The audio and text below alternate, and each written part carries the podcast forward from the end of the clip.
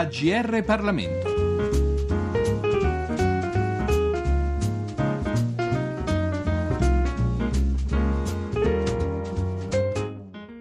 Da Giorgio Cirillo benvenuti all'ascolto a tutti coloro che sono sintonizzati sulle frequenze del GR Parlamento. Contrariamente al solito il libro che vi presentiamo oggi può a prima vista non essere considerato un saggio, meno che mai un saggio di attualità politica. Il volume pare infatti più simile ad un atlante geografico, quanto mai ricco di mappe e di cartine, ma una volta sfogliato, una volta letto ci si rende conto che è anche uno studio storico e politico politico. Il titolo è I confini naturali d'Italia. L'editore è Carlo Delfino e l'autore, a cui chiediamo dunque di illustrarci la sua opera, è Claudio Susmel, che si è laureato discutendo una tesi in diritto internazionale su Fiume. In quella città sono nati la nonna paterna e il padre e queste radici, per così dire, sono in qualche modo all'origine della sua ricerca.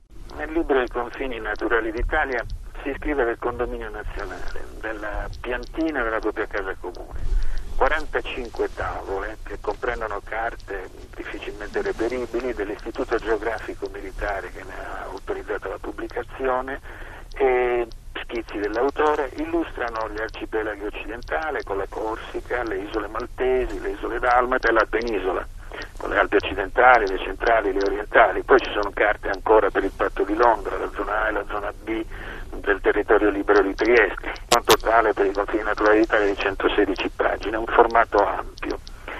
Nella prefazione esalto i punti in comune che costituiscono l'identità nazionale. Nella parte che tratta l'Italia fisica viene messo in rilievo, per fare un, un esempio, che è la Corsica vista d'occhio dalla Sardegna, non Tunisi.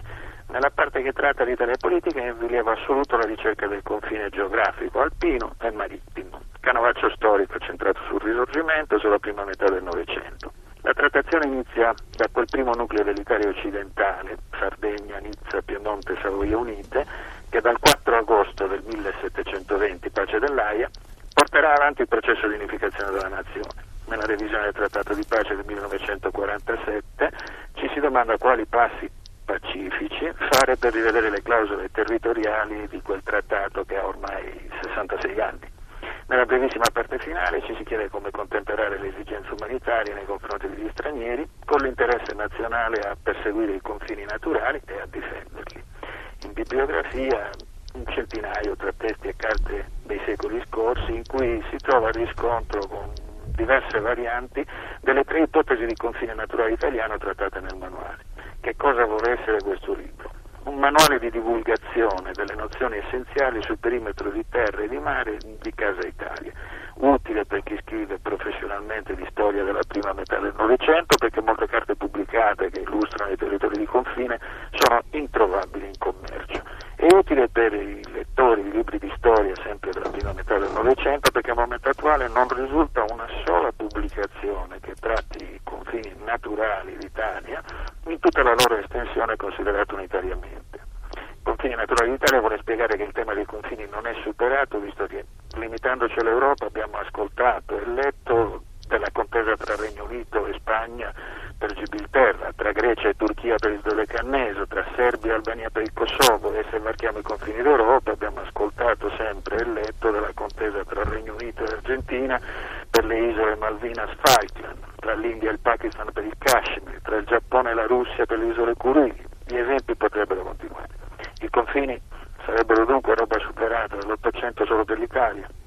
Non credo. Le aziende creano posti di lavoro se hanno terra sulla quale operare e la creazione di posti di lavoro è un tema attualissimo in Italia perché ogni italiano non deve avere coscienza dei suoi diritti rispetto alla terra che essendo compresa nel cerchio delle Alpi naturalmente gli appartiene.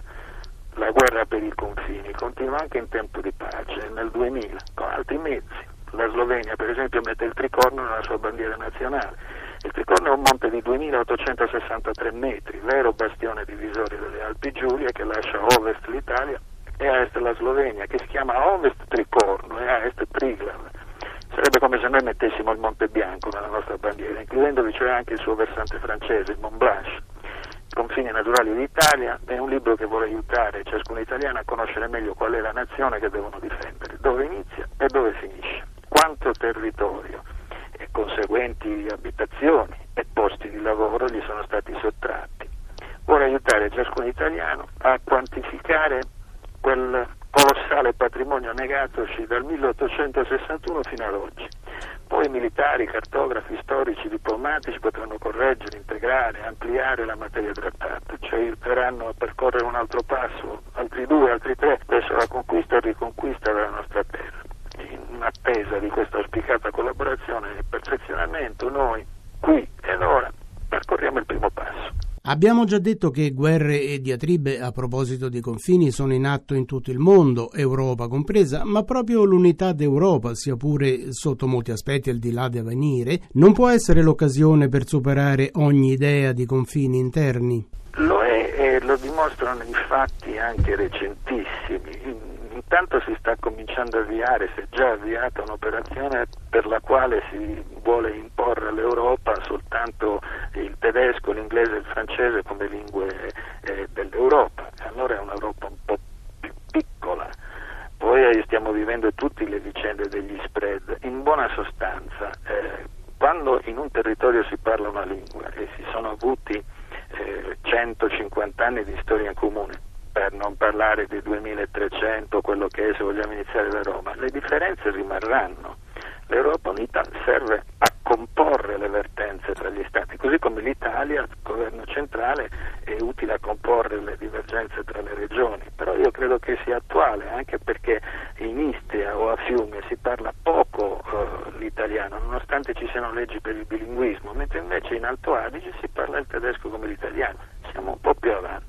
Vediamo ora di descrivere un po' più tecnicamente il suo libro, o meglio il suo Atlante storico. Ci sono molte carte, molti studi, molte cose, molte carte e molti studi nei quali la precisione circa i confini è a dir poco approssimativa. Questo libro si è sforzato di eliminare queste, queste imperfezioni e ci sono voluti due anni, dalle 7 del mattino alle 11 per completarlo. Leggiamo ora due brani tratti dai confini naturali d'Italia. Il primo possiamo considerarlo come una guida alla lettura e alla interpretazione del volume. I confini naturali sono tracciati sempre in rosso, i confini politici sempre in verde. Ho usato il termine quota per definire dei rilievi anche di oltre mille metri, non solo nei casi in cui non ho trovato denominazione alcuna sulle cartine da me consultate, ma anche in alcuni dei casi in cui le cartine moderne hanno optato esclusivamente per una denominazione in lingua straniera, nonostante fosse presumibile che in territori in cui l'italiano era stato in uso per secoli esistesse anche una denominazione in lingua italiana, anche se non rinvenuta da chi scrive. Ho usato delle formule del tipo il confine raggiunge la città di in un punto tra l'ansa del fiume e il lago di, con un percorso graficamente indicato da una linea approssimativamente intermedia tra gli estremi possibili, in quei determinati casi in cui la linea di confine è stata da me individuata senza adeguata relativa certezza, nonostante l'esame di atlanti e cartine, libri e riviste. In qualche tratto dei tracciati che indicano i confini naturali individuati è possibile l'approssimazione di alcuni chilometri. A questo proposito è bene ricordare che le trattative di definizione dei confini vanno avanti per anni dopo i trattati di pace pace, con studi e sopralluoghi dei delegati degli stati interessati e riunioni tra le loro commissioni confinarie. Si pensi, per esempio, agli anni occorsi per tracciare il confine italo-jugoslavo dopo la quarta guerra di indipendenza. Tracciare un confine, anche se solo in un libro, non deve comportare meno scrupolosa attenzione, perciò in questo manuale ho lasciato lo spazio non solo alla linea del confine assunta dopo l'esame di quelle possibili, ma anche a qualcuno dei dubbi che hanno preceduto quella scelta. Alcuni dettagli del confine sono riservati, diciamo così, a una seconda lettura di quei lettori ormai affezionati alla materia, ai quali si consiglia durante la lettura, non solo dopo, la consultazione delle cartine del dell'Istituto Geografico Militare e del Touring Club attuali e storiche. Fondamentali del primo le cartine 1 a 100.000. I confini naturali individuati vengono dall'aver esaminato negli ultimi 50 anni per studio e per affettuosa ricerca personale atlanti, cartine e libri, sui quali sono descritti i confini fisici tracciati dalla natura e quelli politici tracciati dagli stati. La bibliografia a fine volume ne individua la più parte. Sono stati utili nella ricerca dei confini naturali anche i soggiorni in ciascuna delle regioni politicamente italiane e alcuni viaggi sopralluoghi in Corsica, a Nizza, in qualche punto lungo le Alpi, nel canton Ticino, nel cantone dei Grigioni, a Fiume e a Malta. Il secondo brano che leggiamo conclude il libro e l'autore ha voluto intitolarlo significativamente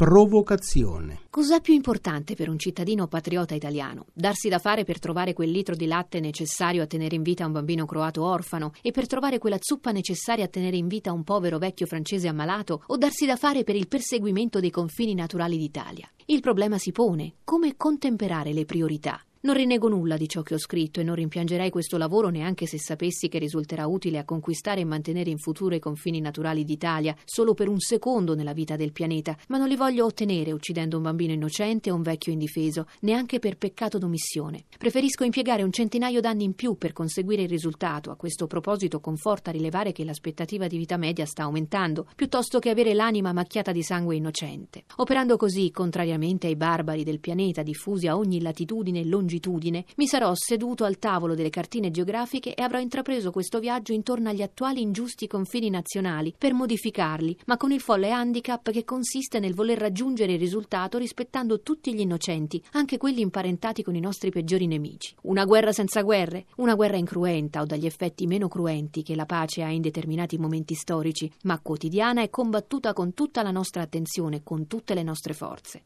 Una guerra che alla fine del grande gioco giocato in questo cortiletto chiamato Terra ci avrà aiutato a conquistare il salvacondotto utile per l'ingresso in quel cielo abitato soltanto dagli apolidi di Dio. Ed ora, finito il predicozzo e giunti al termine di questo rapido viaggio, vorrei salutare con la mia parola d'ordine quella che mi ha guidato per tutta la vita e che prego di immaginare pronunciata a bassa voce, senza enfasi, ma con il tono che si usa per sostenere le idee che non sono mercanteggiabili a nessun prezzo. Viva l'Italia! Abbiamo così presentato I confini naturali d'Italia di Claudio Susmel, pubblicato dall'editore Carlo Delfino. Da Giorgio Cirillo, grazie per l'ascolto e a risentirci alla prossima occasione.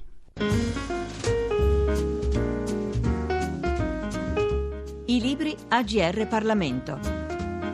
Per segnalare saggi di storia, politica, sociologia e diritto, scrivere a grplibri@rai.it.